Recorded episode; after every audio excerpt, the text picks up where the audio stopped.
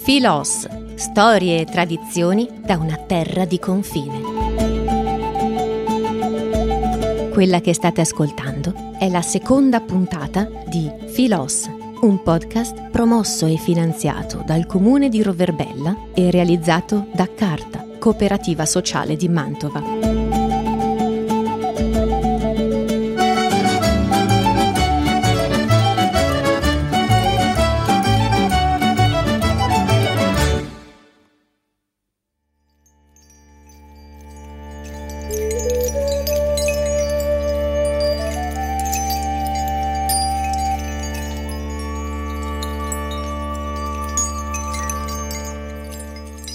Fole, filastrocche, cantilene, indovinelli, proverbi, preghiere, superstizioni, ricette di cucina, espressioni di un tempo ormai quasi scomparso col mutare della lingua parlata e della società. Un sapere tramandato sempre oralmente dai genitori ai figli, o meglio, dai nonni ai nipoti.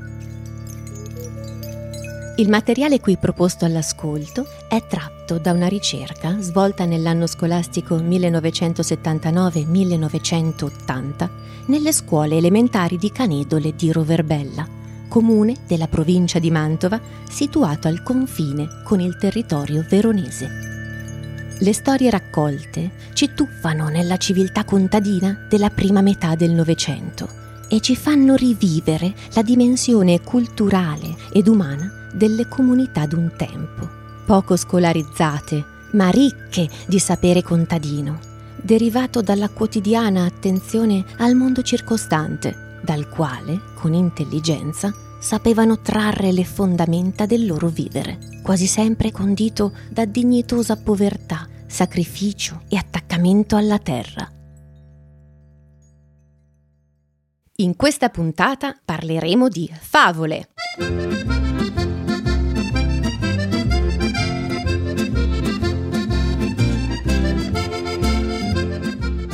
Le favole che stiamo per ascoltare sono state raccolte e trascritte nel 1981 dalla viva voce di anziani narratori di un tempo lontano. Offrono una testimonianza appassionante della tradizione contadina di almeno un secolo e mezzo fa. Il dialetto è quello del territorio di Roverbella, in provincia di Mantova, a contatto con la provincia di Verona. Tuttavia, le storie narrate raccontano paure, speranze e difficoltà universali. Sono favole che quasi sempre venivano narrate alla sera, nella fredda stagione invernale, durante i filos, ritrovi abituali delle famiglie contadine e della povera gente che cercavano nella stalla un po' di compagnia e soprattutto di calore. I cantastorie avevano sempre spiccate doti personali, vivacità espressiva, scelta del ritmo narrativo, abilità nel tenere desta l'attenzione degli ascoltatori. Giravano di stalla in stalla ed erano sempre attesi con grande entusiasmo.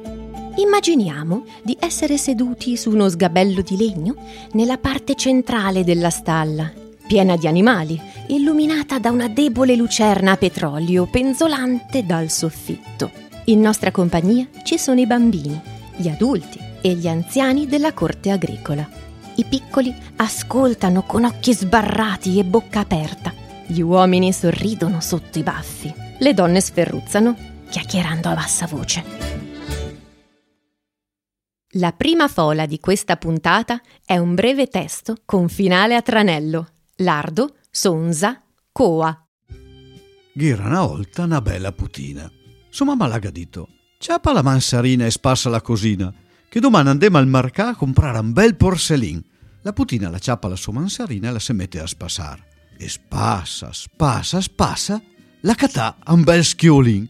Mamma, ho catà un bel schiolin! Brava! Mettelo sul cammin che domani al marcà compriamo un bel porcellin e spassa, spassa, spassa la cata un altro schiolin. Mamma, ho catato un altro bel schiolin. Brava, mettelo sul cammin, che domani al marcà comprema un altro bel porcellin. E spassa, spassa, spassa la cata un altro schiolin. Mamma, ho catà un altro bel schiolin. Brava, brava, mettelo sul camin, che domani al marcà comprema un altro bel porcellin.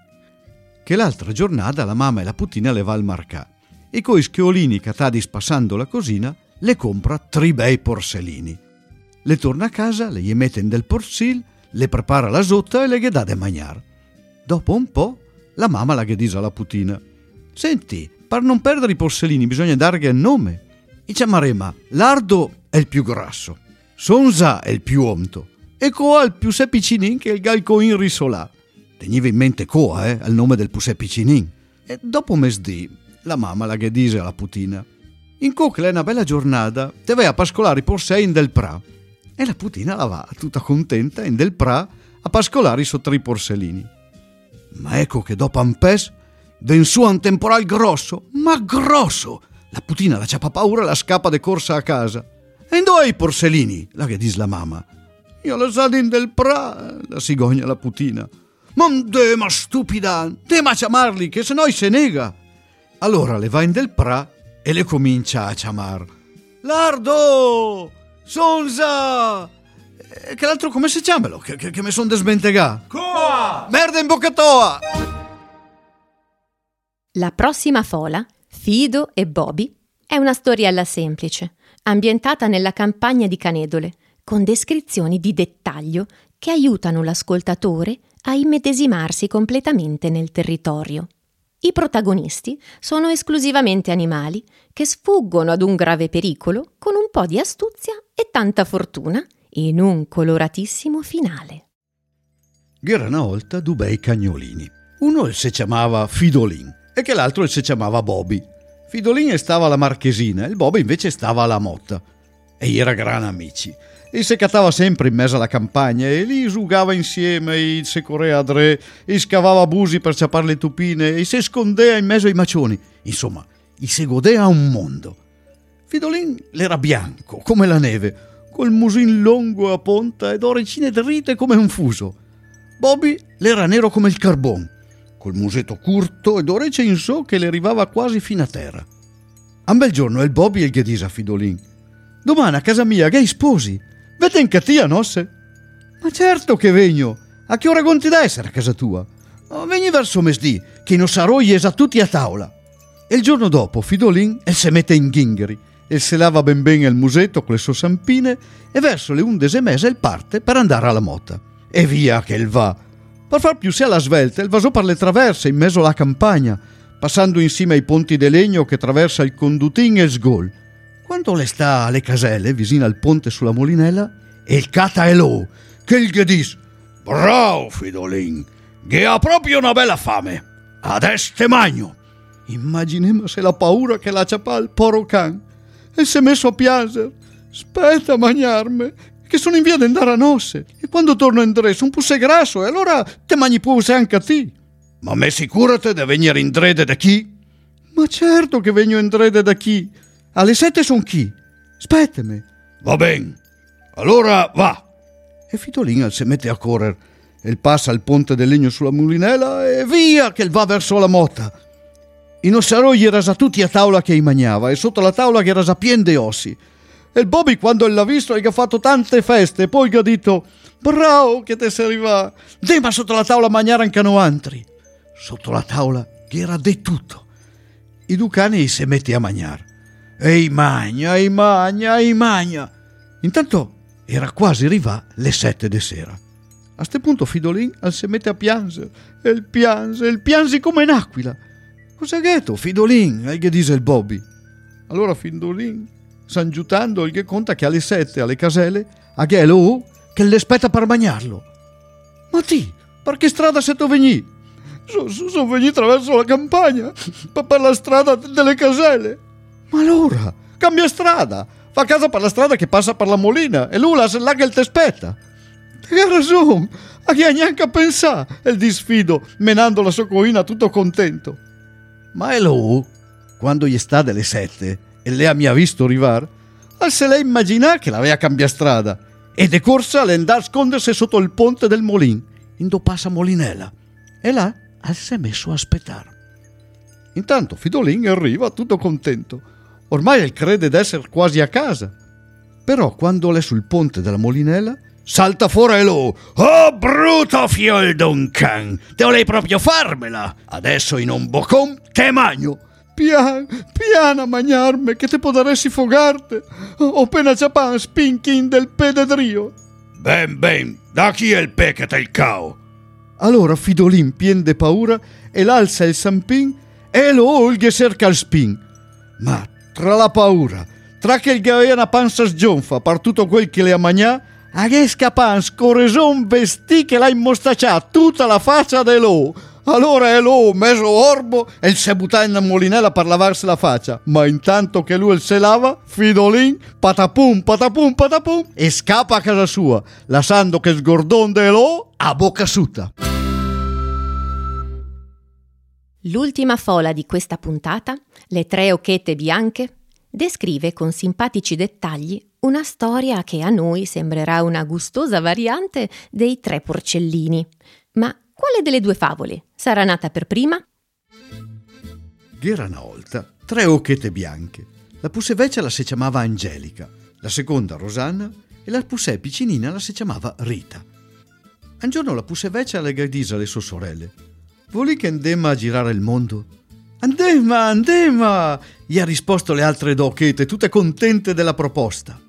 La mattina dopo le s'ha fatto il soffagotin con le robe necessarie e gli è partite. Lungo la strada le ha incontrato un lupo che il gado mandà. Indo andè?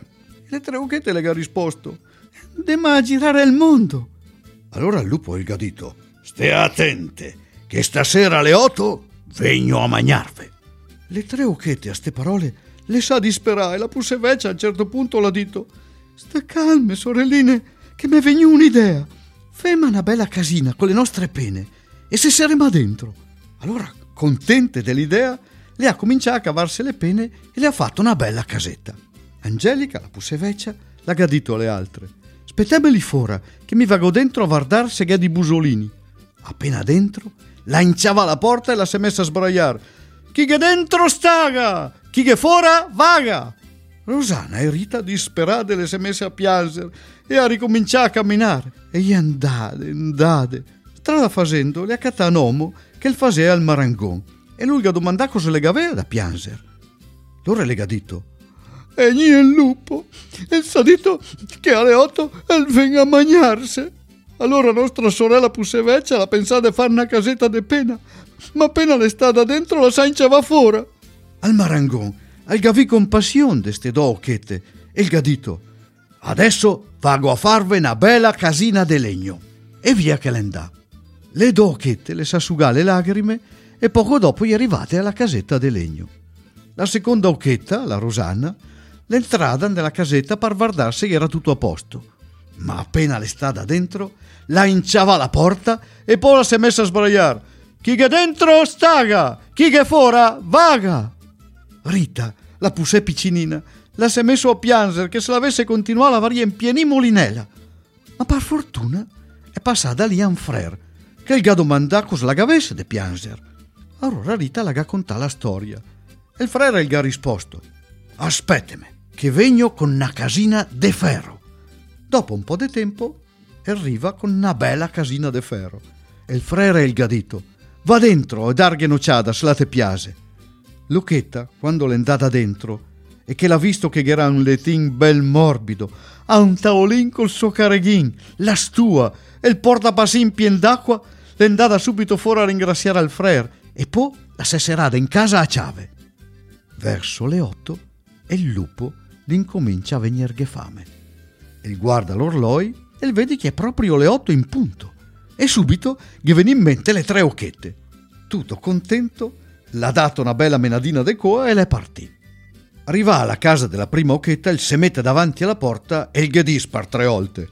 Occhettina, verseme, se no dago una pesada e te butto giù la casetta. Angelica la che risponde, daghene una, daghene do, la me casetta la ven mica. Allora il lupo e gli dà la pesada e addio casetta. E se magna l'occhetta e poi, con le pene bianche che gli ven fuori dalla bocca, e va dalla seconda, la Rosana, e gli ripete le stesse parole. Però l'occhetta la ghe alla casa de legno e dandogli una pesata il lupo il s'ha rotto la gamba sinistra. Allora, brontolando, el va a farsela aggiustare dal marangon. Dopo un po', el torna lì dalla Rosana e gli dà un'altra pesata con la gamba dritta. Al butta giù la casetta e se magna anche la seconda occhetta. Con la panza quasi piena, arriva alla casetta de ferro, quella dell'occhettina Pusè piccinina, la Rita, e ripete le stesse parole. Occhettina, verseme, se no dago una pesada che te butto giù la casetta. Rita la che risponde. Daghene una, daghene do, ma la mia casetta la ven mia su. Allora il lupo il tira una gran birincorsa e gli dà una gran pesada alla casetta. Ma sapeva mica che l'era de ferro e si è rotto una gamba. E il corre a aggiustarsela dal frère ritorna e gli dà un'altra pesada, ma si rompe anche l'altra gamba. Niente da far, che la casetta lì la ho il mia andar giù. Allora, visto che con la forza riuscì a mia a far niente, el pensa di magnarsela con la furbissia. E si avvicina alla casa de sospeton e gli dice all'occhetta. Occhetta bella, fema la pace. Vieni con me domande mattina che andiamo in campagna a catare i fasoi e poi mangiamo insieme. E l'occhetta la che risponde. Va bene, siamo d'accordo. A che ora che andiamo? Eh, andiamo alle otto. Ma lei, furba, la mattina dopo le partita alle sette e alle otto le rasà a casa coi fasoi già cotti.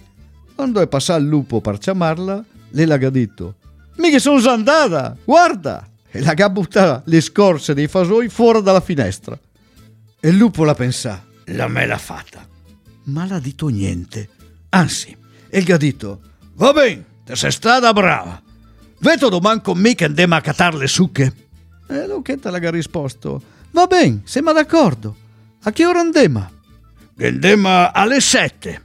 L'occhettina, però, furba, è partita alle sie.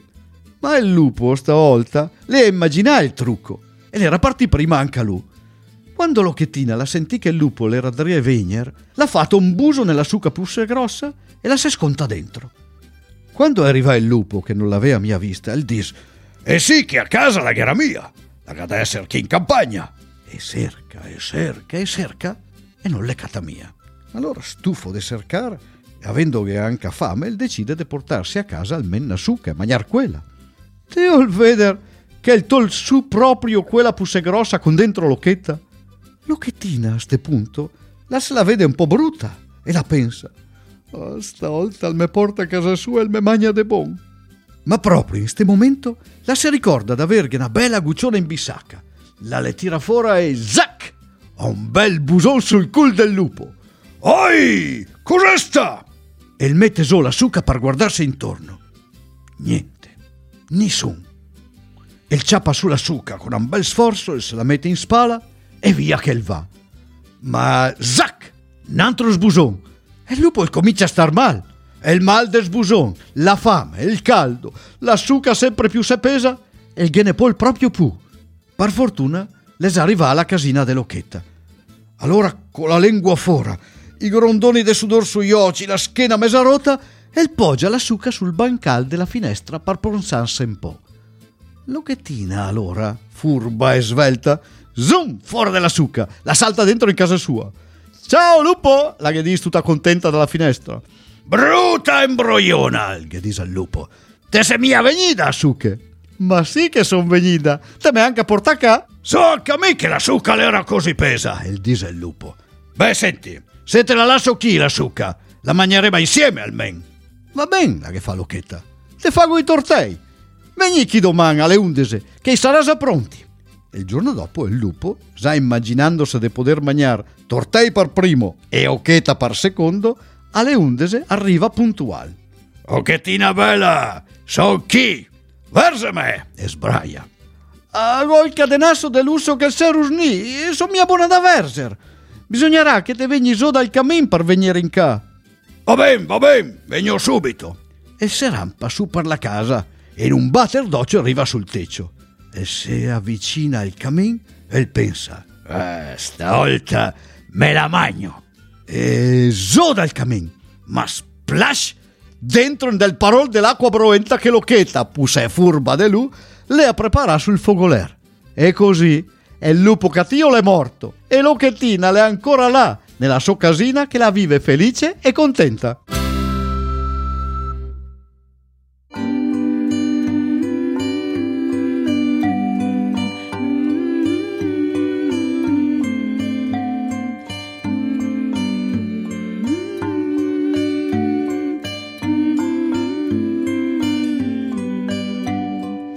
Avete ascoltato Filos, storie e tradizioni da una terra di confine, podcast di racconti popolari, proverbi, filastrocche, indovinelli, superstizioni, ricette nel dialetto del primo Novecento. La raccolta dei testi in dialetto è stata realizzata nel 1979-1980 dal maestro di scuola elementare Adriano Bellei e da alcuni suoi colleghi.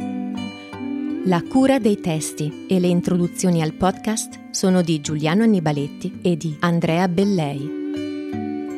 La voce di Giorgia Magnani ci ha accompagnato nel racconto. Giovanni Rodelli ha narrato le favole. La produzione tecnica è di Gabriele Beretta. Musiche de I musicanti della Bassa. Il progetto è stato finanziato dal comune di Roverbella e realizzato da Carta Cooperativa Sociale di Mantova.